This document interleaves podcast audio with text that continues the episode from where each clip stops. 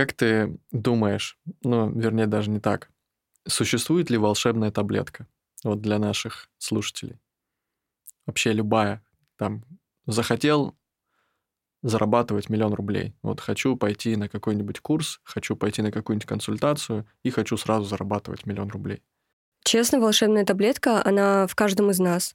Если вы чего-то хотите, то вы уже можете это получить если э, мы можем представить себе какие-то цели, какие-то цифры, путешествия, покупки и в целом э, какие-то планы большие на свою жизнь, даже если они в моменте кажутся какими-то невероятными, то это значит, что наша психика, она уже готова это через себя пропустить.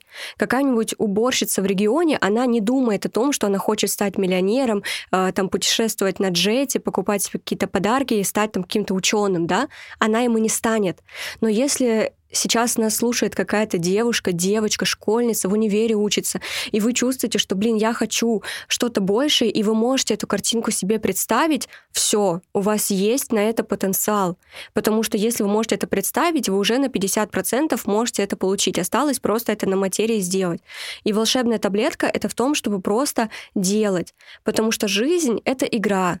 И ты реально собираешь пазлы своей жизни как большую картину, и ты сам выбираешь, что у тебя будет, на каком этапе. То есть это все очень просто. Просто людям мешают вот эти страхи, установки, позиция жертвы, вот эти старые правила, по которым мы привыкли жить. Я это называю как по матрице живешь, да? Просто у тебя сценарий в голове, и ты не видишь другого решения. Но если ты посмотришь себя, если ты примешь решение, что я хочу, и будешь это делать, все получится. Ну, как говорится, бей в одну точку, ты дырку пробьешь сто процентов. Вот эта волшебная таблетка. Просто делать и убрать фокус с внешних факторов, с каких-то друзей, людей и так далее, и поставить фокус только на свою жизнь. Волшебная таблетка только в этом. Можно покупать себе самые дорогие курсы, можно э, тратить кучу денег на какие-то внешние факторы, типа машины, дома и так далее. Ты от этого не станешь умнее, богаче, уверенней, пока ты не научишься это применять на себе. А для этого нужно и себя тоже подготовить. Я так считаю. Да, друзья, приходите к Виолетте на курсы «Я начни с себя», она вам все это передаст. Действительно, да. очень мудрые слова, очень правильные вещи, и все действительно так и есть. То есть все зависит от наших внутренних границ то, что мы себе позволяем, о чем мы позволяем себе думать, мы этого достойны. Да, сто процентов. У каждого человека есть своя внутренняя емкость. Если вы начнете с этим работать, расширять свою психологическую вот эту внутреннюю емкость, то какие-то супер большие цифры, результаты открытия бизнеса, они уже не будут казаться чем-то страшным и какой-то сказкой, они будут просто целью, к которой по шагам можно будет прийти. А для наших слушателей, сколько стоит твой курс сейчас? Сейчас Э, средний тариф стоит 22 тысячи рублей, и третий тариф стоит в районе 70, но это пока у нас первый поток, такой тестовый. Естественно, я в дальнейшем рассчитываю от 500 тысяч рублей в целом какую-то работу с собой, но поскольку мне важно самой почувствовать, обкатать э, программу, то, что я даю, познакомить людей с этим, и в целом вот как раз-таки набраться вот этой внутренней уверенности стопроцентной в том, что делаю, э, поэтому я начинаю маленькими шажочками. И в целом в моей жизни всегда все было постепенно. То есть я против того, чтобы продавать э, слишком дорогие там продукты за чек там 500 тысяч рублей, когда ты только чему-то научился, ничего еще не обкатал, просто такой раз и все. Потому что для меня важно, э, чтобы в первую очередь я была 100% уверена в качестве того, что я делаю. Вот класс, только тогда класс. может идти речь о вот на, на самом деле я хочу сказать то, что это действительно очень ценно, и видно то, что Виолетта, она не хочет именно забрать деньги она хочет передать свои знания, свои, свою мудрость и свой опыт. И на самом деле курс за 22 тысячи рублей — это, ну, там, не сходи там в магазин, не купи колбасы пару раз. То есть, а вложись в себя, вложись в свое развития и получи какой-то результат. Да. Или возьми опыт человека, который человек прошел. Все, что мы сейчас проговорили, я думаю, тут уже понятно, что э, ты обладаешь большой э, мудростью, большим опытом и большими знаниями. Я наблюдал за твоими актуальными сторис, и сколько ты училась, там, и эмоции твои, там, и mm-hmm. вот эти все лекции, то есть это круто. И видно то, что, да, там, ну, курс за 20 тысяч, это все таки я думаю, ты туда много вложила. Конечно, и да. это первый поток, так что я думаю, нужно успеть всем желающим на него попасть, потому что потом он будет наверняка дороже, когда девочки получат результат. Да, сто процентов. Ты фитнес-тренер в прошлом. Да, у меня есть сертификат фитнес-тренера. Я училась на фитнес-тренера в момент, когда я очень сильно похудела. Как раз-таки в момент, когда я начала создавать свои проекты. Мои первые проекты — это были проекты по фитнесу. И для того, чтобы обучать других людей передавать свои знания, тогда я поступила на фитнес-тренера. Угу. Вот для тебя спорт вообще важен в жизни? Спорт важен 100%, потому что спорт помогает нам э, через э, физику выпускать эмоции и в целом больше и лучше чувствовать наше тело. Но поскольку я человек, который в прошлом переживал расстройство пищевого поведения, у меня были с этим проблемы, я к спорту отношусь очень спокойно, то есть без какого-то зацикливания, потому что я знаю, что такое зациклиться на себе. То есть спорт — это 100% то, что очень сильно помогает чувствовать себя хорошо и быть в контакте с собой. Да, друзья, я тоже полностью согласен. Ну, все, кто знают меня, все, кто э, следят за мной, я хожу каждое утро минимум 8 километров ходьбой, то есть быстрая ходьба. Ого. Вот, со скоростью минимум 5-6 километров в час. У нас э, в копчике живет энергия кундалини. Это сексуальная, жизненно важная энергия у каждого человека. Делали даже эксперимент, сжигали э, скелет человека, и оставался только копчик там в какой-то печи, там при огромных градусах. Mm-hmm. То есть э, в копчике живет дух. И во время ходьбы эта энергия поднимается на втором километре на уровень лодыжек, на четвертом на уровне бедер, на шестом, восьмом она включается и как змея по позвоночнику поднимается вверх в голову. Тогда происходит раскрытие гениальности у человека. То есть многие если мы вернемся назад в прошлое, писатели, ученые, а, философы, там, Кант, Лермонтов, Пушкин, они очень много ходили, Маргулан и Симбаев, если сейчас из актуальных взять. То есть много кто ходит и практикует ходьбу. То есть заканчиваются какие-то мысли, идеи, человек просто одевает кроссовки и идет ходить. Писателям приходят правильные рифмы какие-то, а, миллиардерам приходят какие-то правильные вещи, ответы на вопросы, запросы, то есть как поступить, куда деньги вложить, как с этим партнером себя повести и так далее. То есть приходит вот именно в голову правильный рифм, идет соединение с Творцом. Дальше отпускается все в сердечную чакру, и потом в наш центр жизни, в пупок. И там накапливается прана. То есть э, все мы знаем и понимаем то, что деньги — это равно энергия. Чем больше в человеке энергии, тем больше в нем денег. Вот. И спорт как раз-таки и помогает человеку поднять эту энергию. Но ходьба просто это самый эффективный инструмент, вот, который я практикую. Я сам профессиональный футболист в прошлом, ну, то есть я бегаю постоянно, то есть и бегал. И сейчас я хожу, и мне люди, ну, как ты ходишь, ты же футболист, ты же бегал все время. Я говорю, ну, вот такую практику. То есть я уже делаю это полтора года и вижу, какие результаты приходят. То есть то, просто в моменте могут прийти какие-то ответы на вопросы, озарения. У меня весь телефон в заметках во время ходьбы, потому что если я не записываю, я просто это забуду. То есть вот реально приходят такие ответы на вопрос. Появилась мотивация походить сегодня. Ну, я тебе потом еще расскажу про это более mm-hmm. подробно. Еще я увидел у тебя, что ты можешь считать человека по жестам, образом, стилю одежды, прически, вот, даже не общавшись. В целом мы это изучали, да, но обучение вот э, как по физиогномике, как по образам, по семантике человека, его считывать, считывать его энергию, характер, но пока что я чувствую, что мне для этого не пяти минут точно достаточно. Но в целом это правда так работает, потому что по факту, когда человек входит в наше поле, есть э, такое понятие, как семантическое поле. А, можно по-другому назвать, что типа энергия другого человека, да, условно. И когда человек входит в наше поле, мы сразу же, если отключить вот разум, мы телом и интуицией сразу же можем считать, это человек позитивный для нас или нет, он уверенный или неуверенный, хочется нам с ними сидеть или нет. И это все можно научиться чувствовать через как раз-таки свое тело, потому что наше тело является как бы радаром, который показывает нам вот это все от человека. И очень часто бывает такое, что ты сидишь с каким-то человеком, вот я это реально делала э, на своей практике, я сижу с каким-то человеком, и вроде бы внешне я думаю, блин, классная там девочка, симпатичная, так мило сидим, болтаем, а чувствую, что у меня начинает крутить живот, мне начинает как-то становиться жарко, плохо, мне постоянно хочется куда-то выйти в туалет, попить водички и так далее, и я просто понимаю, что да, мое тело мне говорит, нет, это не классный человек. А потом я узнаю, что там эта девушка предлагала мне сотрудничество, через два дня я узнаю, что она там кидала некоторых людей и так далее. То есть я понимаю, что мое тело уже заранее мне сообщило об этом. И есть очень много разных э, техник, как это все можно использовать. И не только, чтобы читать человека, потому что зачем это делать, а для того, чтобы чувствовать, как тебе этот человек по душе, по твоей интуиции. Вот. Угу. А эти знания будут на курсе у тебя? Да, будут базово. Круто. А про меня что ты можешь сказать вот по нашей встречи, по нашему общению? Но, честно, пока что много ничего не могу сказать. Могу сказать, что ты простой, но мне кажется, что ты очень умный. И, э, наверное, пообщаться надо побольше, чтобы больше понять, потому что пока что Угу. Ну, я, первый, я не знаю вот час. этих моментов, то есть я тоже сразу человека, знаешь, как я его чувствую.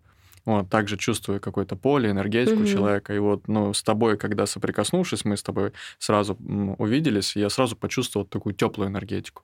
То есть такую теплую, добрую, знаешь, открытую, простую тоже.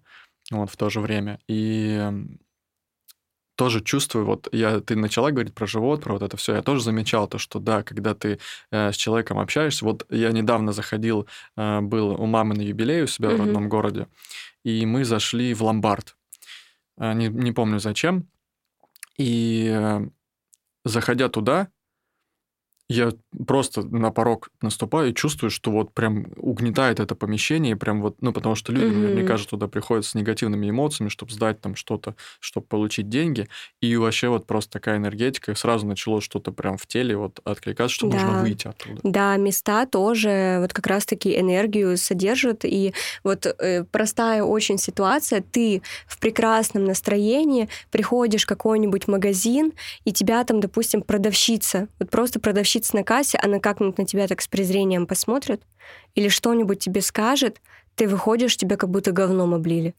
Просто это то, как люди передают нам свою вот такую вот семантику, которую мы потом несем дальше в общество, к другим людям и так далее.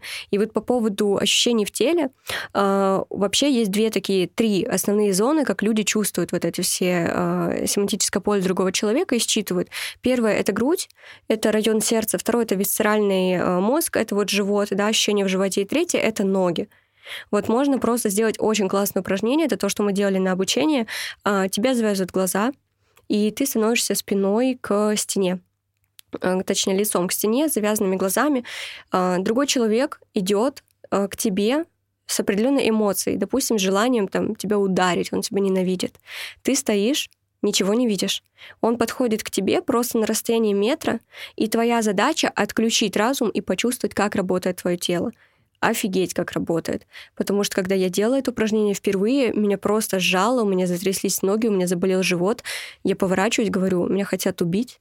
И мне реально говорили, что человек шел с ножом, чтобы меня убить да, понимаешь, как это все мы можем считать. Просто люди настолько привыкли думать только э, вот этими определенными паттернами, что хорошо, что плохо. Красивый человек, хороший человек, улыбается, все хорошо и так далее, что мы э, отучились чувствовать вот эту внутреннюю чуйку. Она есть у животных, она есть у маленьких детей, да, потому что мы все рождаемся такими чистыми. Там с 4-6 лет уже наступает вот эта матрица, потому что нам с детства э, родители, семья, общество говорят, какие люди хорошие, какие нехорошие, как считывать людей просто вот по каким-то правилам. А на самом деле правил никаких не существует. Твой организм и твое тело, твоя психика, она всегда тебе подка- подсказывает, какой человек для тебя конкретно позитивен или нет. Угу. Класс. Очень полезная информация. А еще я видел у тебя сны. Это угу. наша связь с бессознательным сном. Да. Я вот замечал то, что когда я ложусь спать, если я много думаю о чем-то или о ком-то, и мне это обязательно снится. Вот что ты можешь про сны рассказать? А, на самом деле сны, да, это язык нашего бессознательного, потому что в нашей психике есть определенный монитор отклонения, вот как раз-таки вот эта матрица, которая мешает нам вообще понять вот свою интуицию, почему люди не понимают, а кто я, чего я хочу, а какой мне выбор сделать, потому что вот мы живем в сознании, сознание нам не дает вот эти ответы получить. И во сне Э, во снах с нами говорит как раз-таки наша интуиция, которая находится вот в части нашего бессознательного. И каждый сон на самом деле, деле имеет значение. То есть все говорят, вот, я посмотрел фильм, мне приснился фильм, я посмотрел сериал, мне приснился сериал, я поиграл в Sims 3, мне приснился Sims 3. На самом деле наша психика во снах, даже если это фильм и так далее, она всегда через этот фильм показывает твою реальную ситуацию в жизни. Если тебе снится фильм ужасов, это про тебя и твоя психика говорит тебе, дорогой, у тебя не жизнь, у тебя фильм ужасов, посмотри. Но, естественно, это нужно разбирать, потому что есть много критериев, как можно разбирать свои сны. Во-первых, это образы. Есть э, книга образов, э, называется «Мир образов» Антонио Минигетти. Это вот как раз-таки итальянский ученый, философ, психолог, э, науку которого я в частности изучаю. И там он э, очень четко дал аббревиатуры всем образом, которые могут приходить нам во сне. И это не вот этот соник, что типа там зубы выпали, Э, там проблемы будут там и так далее. Это вообще на самом деле не так работает. Во-вторых, это семантический критерий. То есть какие твои эмоции и какой человек тебе сразу же приходит на ум, когда ты этот сон видишь. И вот так вот, когда ты научишься считывать свои сны, хотя бы частично их понимать, тогда ты очень-очень много поймешь в своей жизни. Потому что когда я там приходила к своему психологу, и мы разбирали сны, я понимала, что офигеть, у меня реально в этот день был такой человек, были такие проблемы, вот это, вот это, вот это и так далее. Вот сто процентов. Да, классно. Очень много, на самом деле, инструментов, которые могут помочь именно что-то понять, разобраться угу. и получить ответы на вопросы. Кстати, очень классный лайфхак. Мне 10 лет не снились сны вообще. То есть 10-12 лет у меня просто был черный экран, я думаю, что у многих есть такое, что ты засыпаешь, просыпаешься, у тебя ну, ничего.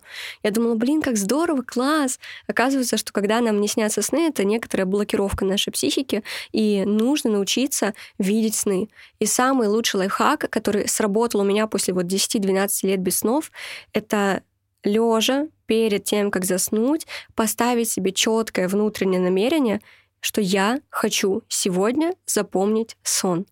Ты будешь несколько дней ставить вот это четкое намерение, тебе приснится сон. Главное с утра его записать либо на диктофон, я пишу на диктофон, либо в заметке. И второй вариант — это чтобы запомнить сон. Когда вы ложитесь спать, ставьте будильник через 15-20 минут после того, как вы вырубили спать. И тогда вы запомните сон, который только-только к вам пришел. И можно его читать. Да, друзья, используйте. Я думаю, это очень ценная информация, которая э, бесплатно так просто вы ее не получите. А как люди становятся лидерами? Откуда берутся страхи, зависимости и так далее? Как ты думаешь? Ну, даже не как ты думаешь, а это да, увидела тебя где-то тоже в актуальных, ты про это писала. Страхи, зависимости, негативные установки, какие-то паттерны поведения — это то, что человек приобретает в детстве — то есть мы рождаемся абсолютно чистыми. Вот вспомни себя маленьким ребенком, вот когда тебе было 3-4 годика. Ты был мелкий, тебе было неважно, как ты выглядишь, какая на тебя одежда, сколько у тебя денег. Ты просто бегал, прыгал, со всеми знакомился, тебе было так классно жить. Ты любил себя, ты не думал о том, что ты какой-то некрасивый, прическа не такая и так далее. И почему, вырастая, мы становимся закрытыми, мы начинаем ненавидеть свое тело, мы боимся знакомиться с людьми, боимся улыбаться, смеяться, проявляться, потому что вот у мальчиков э, до 6 лет, у девочек до 4 лет появляется вот эта определенная матрица. Матрица — это набор э, поведений, стереотипов поведения, стереотипов общества, родительских каких-то установок, которые маленький ребенок воспринимает как поведение для выживания — то есть у нас есть три вот основные такие диады за всю нашу жизнь. Это там с нуля до шести лет. Это когда по факту ты учишься жить так, как живет твоя мама. Есть у нас вот взрослая мама, да, взрослая мать это человек, который там больше всего на тебя э, произвел влияние. В основном это мама, да, наша, как обычно. У кого-то папа, бабушка и так далее. И ребенок с нуля до шести лет по факту живет, реагирует на ситуации, э, смеется так, как его учит мама. То есть мы зеркалим э, поведение мамы. С 6 до 12 лет уже ребенок идет в социум, да, он идет в школу, он уже начинает проявлять свое вот это собственное я, но при этом психологически он все еще зависит от мамы, от ее одобрения, от ее поощрения, люблю и не люблю и так далее да, там с 12 до 18 лет человек должен уже становиться самостоятельной личностью, но этого не происходит, потому что всю жизнь человек начинает становиться зависимый от вот этой матрицы родительского поведения, одобрения, которую мы набрали в детстве. И по факту мы вырастаем, и мы начинаем повторять сценарии родителей, реакции родителей, как наши родители реагировали на проблемы, как они себя вели, а, где у них были проблемы в отношениях, проблемы с деньгами, и мы неосознанно начинаем реагировать точно так же. Вот простой пример, а, как а, это, допустим, было у меня. У меня там мама, бабушка и вся семья — это люди, которые очень мало зарабатывали, которые всегда для них работа, и это была какая-то каторга, деньги — это тяжело. Они всегда там приходили с работы и говорили, все, я не могу и не хочу жить, как меня все задолбало. Ну, вот это вот усталость, да, когда ты занимаешься тем, что тебе не нравится. И когда я выросла, когда я начала зарабатывать десятки раз больше, чем они, строить свой бизнес, я начала понимать, что я продолжаю также задалбливаться. Я начинаю прям вот этими словами мамы приходить, там делать сторис и говорить, я задолбалась, я не могу, я устала, как меня все бесит, я не хочу этим заниматься. И потом мы просто с психологом раскапываем, что я по факту зеркалю. Я, живя в этой матрице маминого реагирования на проблемы, на сложности и на деньги, специально ищу себе ситуации, где я заебусь, где я сверх устану, где я приложу сверх усилия, чтобы повторить ее проекцию и сказать, вот как я ненавижу свое дело. И вот это может проявляться и в отношениях, и в деньгах, и в уверенности в себе. И вот это определенная матрица, которая есть у каждого человека. Мы по факту смотрим на жизнь в определенных очках, которые нам подсвечивают. Это правильно, это неправильно. Это да, это нет. И эти очки всегда не про нас. Мы по факту проживаем чужие сценарии. Вот это то, где зарождается вот эта вся история. И человек сам по себе, он лидер. У каждого из нас есть свое предназначение, у каждого из нас есть свой внутренний потенциал. Абсолютно каждый человек пришел в этот мир не просто так. Даже если кому-то э, заложено быть каким-то великим психологом или великим бизнесменом, кому-то, возможно, заложено быть на какой-то маленькой должности, но при этом кайфовать и максимально в ней реализовываться. И у каждого человека это есть. Но люди это не слышат, не чувствуют, потому что продолжают жить вот этой матрице, которая их ведет вот как картинка, да, за собой. Ты просто ходишь по кругу, все одинаково, одинаковый сценарий. И когда ты понимаешь, что с тобой происходит, какие конкретно у тебя вот наборы вот этих сценарий, какая у тебя матрица, ты научишься, ты, ты умеешь это контролировать, ты начинаешь это контролировать и отслеживать, и ты можешь осознанно сам себя перепрошить. И вот так вот развивается лидерство — то есть я считаю, что человек, лидер, человек, который управляет своей жизнью, это человек, который сто процентов понимает себя.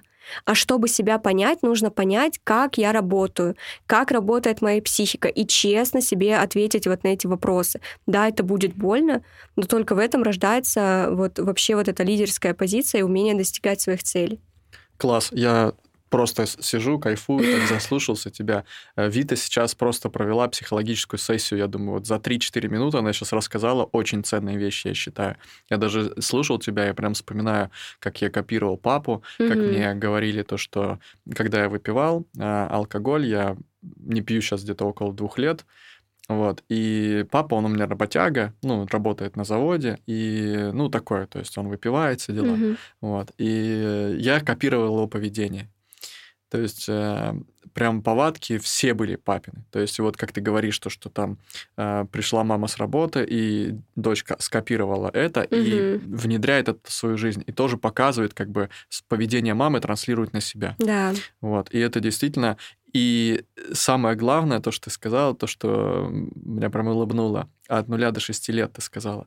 В науке Сюцай говорится то, что когда человек рождается, от 0 до 7 лет он живет в ауре матери. Угу. А с 7 до 14 лет между матерью и отцом в поле обоих родителей. Вот как ты сказала, то, что от 0 до 6 лет э, живет в поле мамы, угу. и то, что мама думает, то происходит с ребенком. Да. Боится она за него, что он сейчас в песочнице голову разобьет. Он голову разобьет. Ну, так уже формируется комплекс жертвы и так далее, да. Вот, то есть так работает. И в 14 лет э, включается вектор эго. Говорят, в седьмом классе ребенок был один, в восьмом раз и стал другой говорят, переходный возраст. Вот в этот момент включается вектор эго, включается наше «я хочу». И «я хочу» вот это у каждого свое. И этот переломный период, действительно, как ты и сказала, то, что с 14 до 18 лет нужно уже начинать, а, особенно мальчиков, а, приучать к труду, чтобы они зарабатывали деньги, чтобы они понимали то, что а, деньги нужно зарабатывать, то, что, чтобы они подготовились к взрослой жизни, угу. чтобы они не жили потом с родителями и не ждали, что им что-то дадут, что-то за них купят, и ответственность всю перекладывали да. на них. И девочек тоже, на самом деле. Ну, Это даже еще актуальнее, чем мальчиков, вот по факту.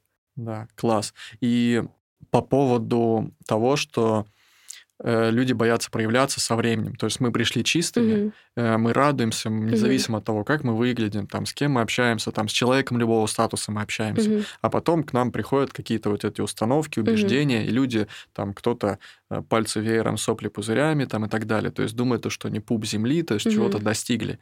И там разные отношения проявляют к разным людям. То есть, да, там э, кто-то стремится к материальному, кто-то там угу. не считает за людей, там, дворников, официантов там, и так далее. То есть это все вот именно иллюзии внутри сознания. И когда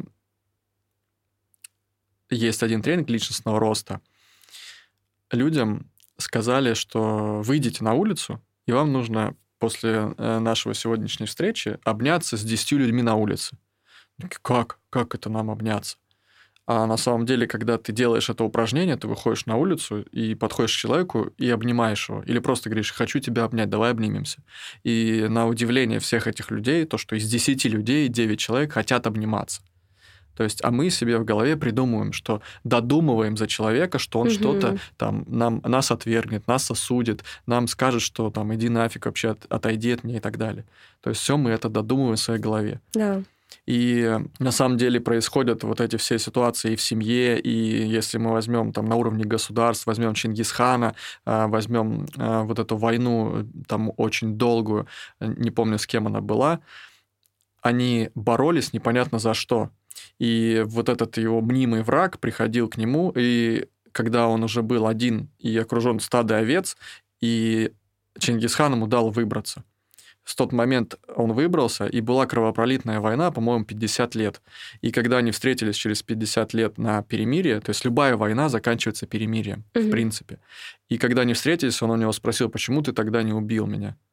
Он говорит, я вообще не хотел с тобой воевать, и я хотел с тобой там переговорить о чем-то, договориться и так далее. То есть, а этот человек думал то, что он э, не хотел э, с ним там общаться вообще, и они просто делили какую-то власть, землю и так далее. То есть додумывая за другого человека, потому что нам язык дан для того, чтобы мы коммуницировали, для того, чтобы мы общались и договаривались, а не додумывали за других людей. И хочу еще такую тему затронуть а, по поводу любви к людям. Угу. А, любишь ты людей? Да, сто процентов. Класс. Я тоже живу по философии. Я это ты, ты это я. И к каждому человеку отношусь как к самому себе. Есть такая повесть Энди Вейер, называется «Яйцо». Она читается 10 минут. Я проводил тоже эфир на эту тему, такая трансформационная повесть. Вот я рекомендую нашим слушателям почитать. Она очень легко читается, не занимает много времени. И она меня прям трансформировала меня прямо. Я начал жить по этой философии. На самом деле, по поводу любви к людям, вот э, есть очень много людей, которые начинают с кем-то конфликтовать, ссориться, мстить, держать вот эту обиду и так далее. И я никогда не была конфликтным человеком на самом деле. Раньше мне казалось, что типа вот я какая-то терпила, потому что на моем районе все там стрелки друг другу устраивали, а я такая, ну, я ничего не понимаю, мне типа все равно. На самом деле я просто поняла, и это реальный факт, что вот эти вот низменные такие эмоции по типу ревности, обиды, каких-то манипуляций, когда мы хотим отомстить человеку, это очень сильная психологическая зацикленность. И когда ты злишься на человека, хочешь ему как-то напакостить и так далее, просто представь, что ты в этот момент перестаешь жить свою жизнь и ты, переста... Э, и ты начинаешь э, крутиться только вокруг этого человека. Вот для меня это, наверное, самое страшное. Зациклиться на какой-то обиде, на какой-то ненависти, потому что в этот момент, когда вот человек злится, там хочет кому-то какого-то зла пожелать и так далее, он живет не своей жизнью, не своими целями, не своим счастьем, а ставит фокус на то, чтобы этому человеку было плохо. Начинает там за ним следить, писать ему негатив и так далее. Поэтому в целом, если вот вы такое испытываете, то просто вот держите в голове, что когда вы смотрите на другого человека и испытываете к нему негатив, э, знайте, что вы в этот момент живете жизнью этого человека и теряете свою жизнь. И это самое страшное. Да, классную тему ты затронула по поводу хейтеров и вообще хейта. Да, когда вы обсуждаете, когда вы осуждаете другого человека, э, грубо говоря, вы ему прям в задницу смотрите, и все, что из, э, из этого места выходит, вы забираете в себя. Mm-hmm. То есть, когда вы осуждаете и обсуждаете других людей, когда вы пишете негативные комментарии, негативные отзывы, вы все плохое от этого человека вытягиваете себе. Да, и плюс ко всему, если я, допустим, понимаю даже, что меня какой-то человек начинает где-то раздражать, где-то что-то меня цепануло, я просто задаю себе вопрос, Вита, а что завидуешь, в каком моменте тебе хочется так же? То есть мы начинаем злиться на людей, которые нас в чем-то триггерят. Мы смотрим на человека и понимаем, что у него есть то, та жизнь, те отношения, те возможности, та внешность, то тело, та открытость, которую мы сами хотим иметь. И если вот здесь посмотреть на это как на зеркало, то мы поймем, что то, что нас раздражает в других людях, это на самом деле та зона, которую мы хотим и которую нам нужно прокачать. И таким образом я всегда на все смотрю. То есть меня там бесит, что кто-то там очень красиво пошопился. Я понимаю, что, блин, да, я просто тоже хочу на шопинг, я тоже хочу красиво одеться, меня бесит то, как я выгляжу, поэтому она меня там взбесила и так далее. Вот просто смотришь на это как на зеркало. И в этом откроется намного больше правды на свою жизнь. Да, очень, очень ценно, и мы затронули очень такие классные темы, я считаю, и прям много инсайтов для наших слушателей будет. И на самом деле вся вот эта трансформация, работа над собой, это не нежный и приятный процесс. Это происходит не по щелчку пальца.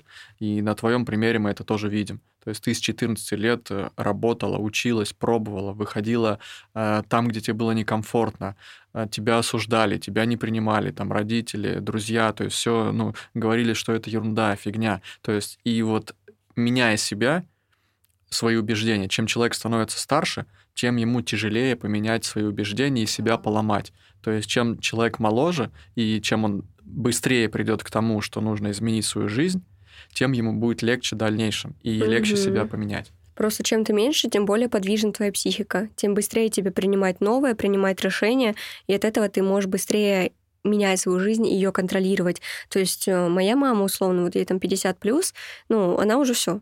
То есть как бы я ни пыталась, вот она уверена, что стена синяя, если я скажу, что стена не синяя, а желтая, она скажет, что, сумасшедшая?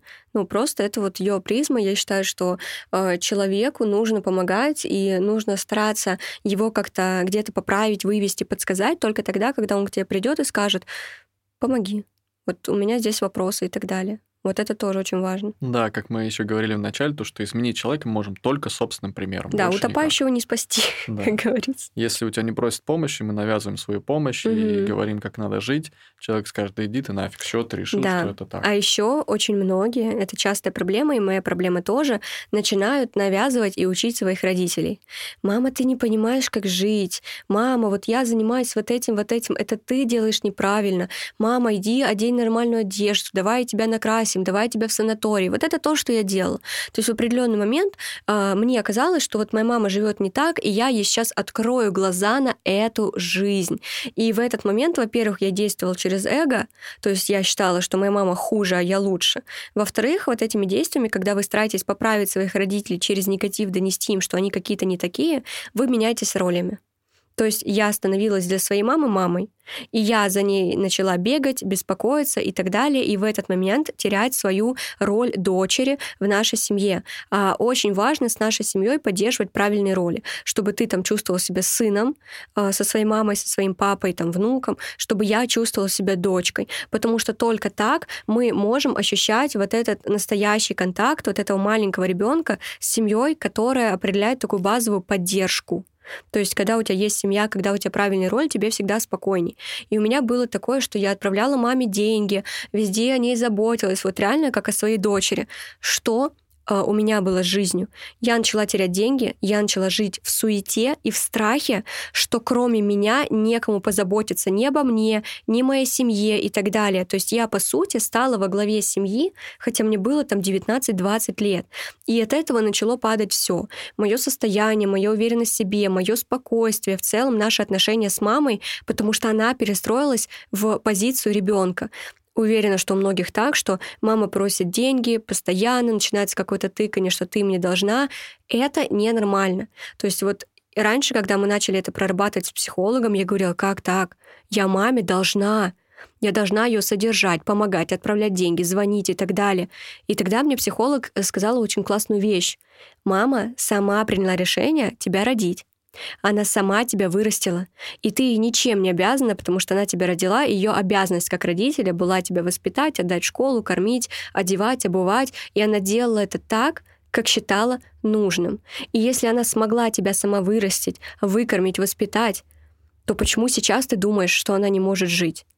И тогда я поняла, что да, я делаю очень сильный перекос. И вот эти правильные э, отношения с мамой, когда ты мать и дочь, Это очень сильно бустит твою жизнь и твое внутреннее самоощущение. И родителям деньги лучше не отсылать. Я сам, слушая, слушая тебя, хочу к тебе на курс. То есть э, ты очень мудрые вещи говоришь, это действительно так, я с тобой полностью согласен. Я даже недавно рилс на эту тему записывал. То есть по иерархии мы, вот если возьмем там треугольник, тут мама, тут папа вверху, угу. и мы должны быть внизу. Если угу. мы становимся выше, их начинаем учить э, папу, как правильно зарабатывать деньги, угу. маму учить, как правильно воспитывать детей там и так далее. То есть мы становимся выше этого треугольника, то есть мы нарушаем иерархию. Да. Тем самым мама это отношение там э, с окружающими, Папа — это отношения с деньгами. Соответственно, если мы это делаем, наши родители становятся в роль детей, и дети это что? Дети плачут, дети просят деньги, да. дети болеют. И, соответственно, мы берем на себя ответственность такую, то, что мы как бы Э, готовы за них ручиться, готовы их воспитывать, готовы быть э, в состоянии родителя. Да, и плюс ко всему родители в этот момент начинают манипулировать. И моя мама в тот момент начала болеть, у нее начались какие-то проблемы, потому что родители начинают фрустрироваться, когда мы к ним так относимся.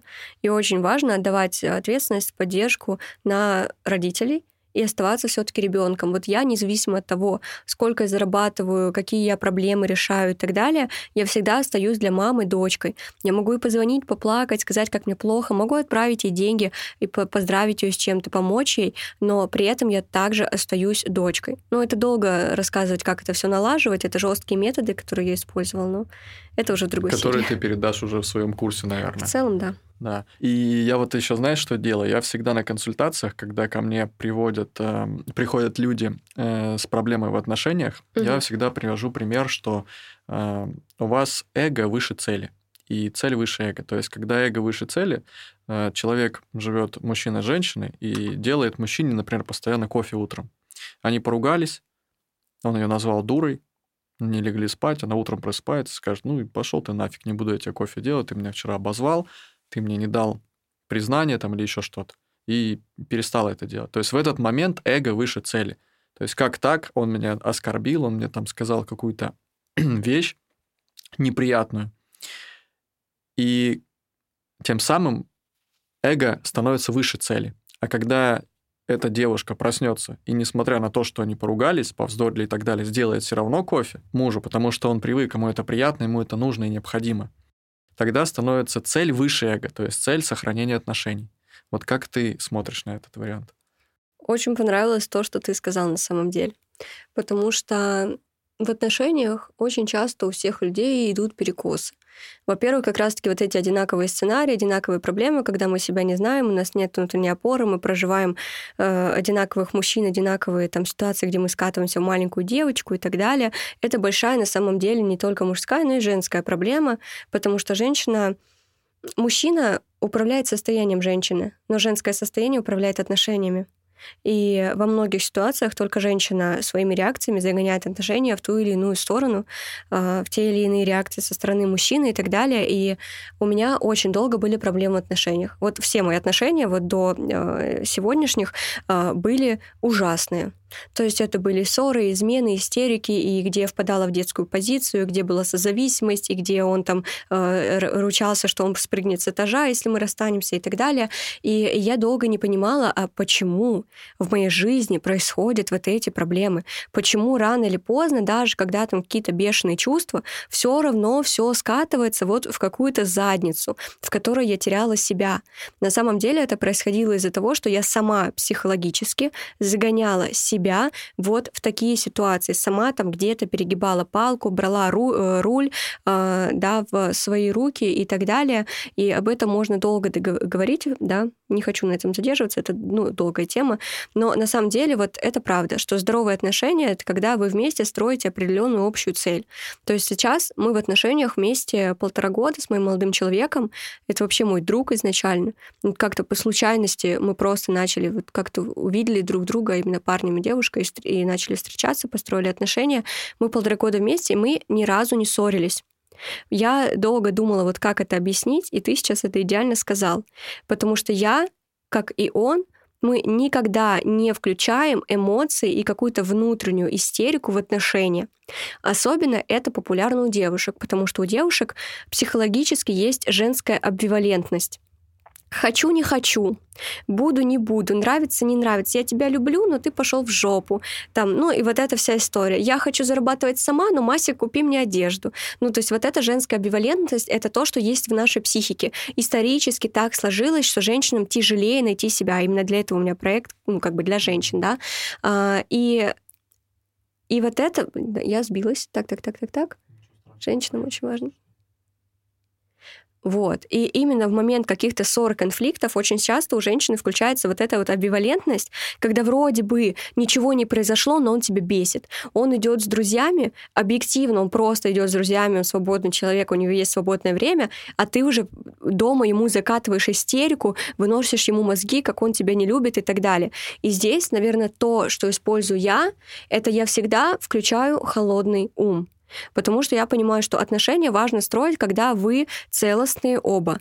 Я не могу его контролировать и решать за него, точно так же, как и он за меня. И исходя из этого, я никак не контролирую его решение. То есть я однажды поставила себе просто большую цель, что все конфликты в отношениях, если я что-то чувствую не так, я сажусь и решаю.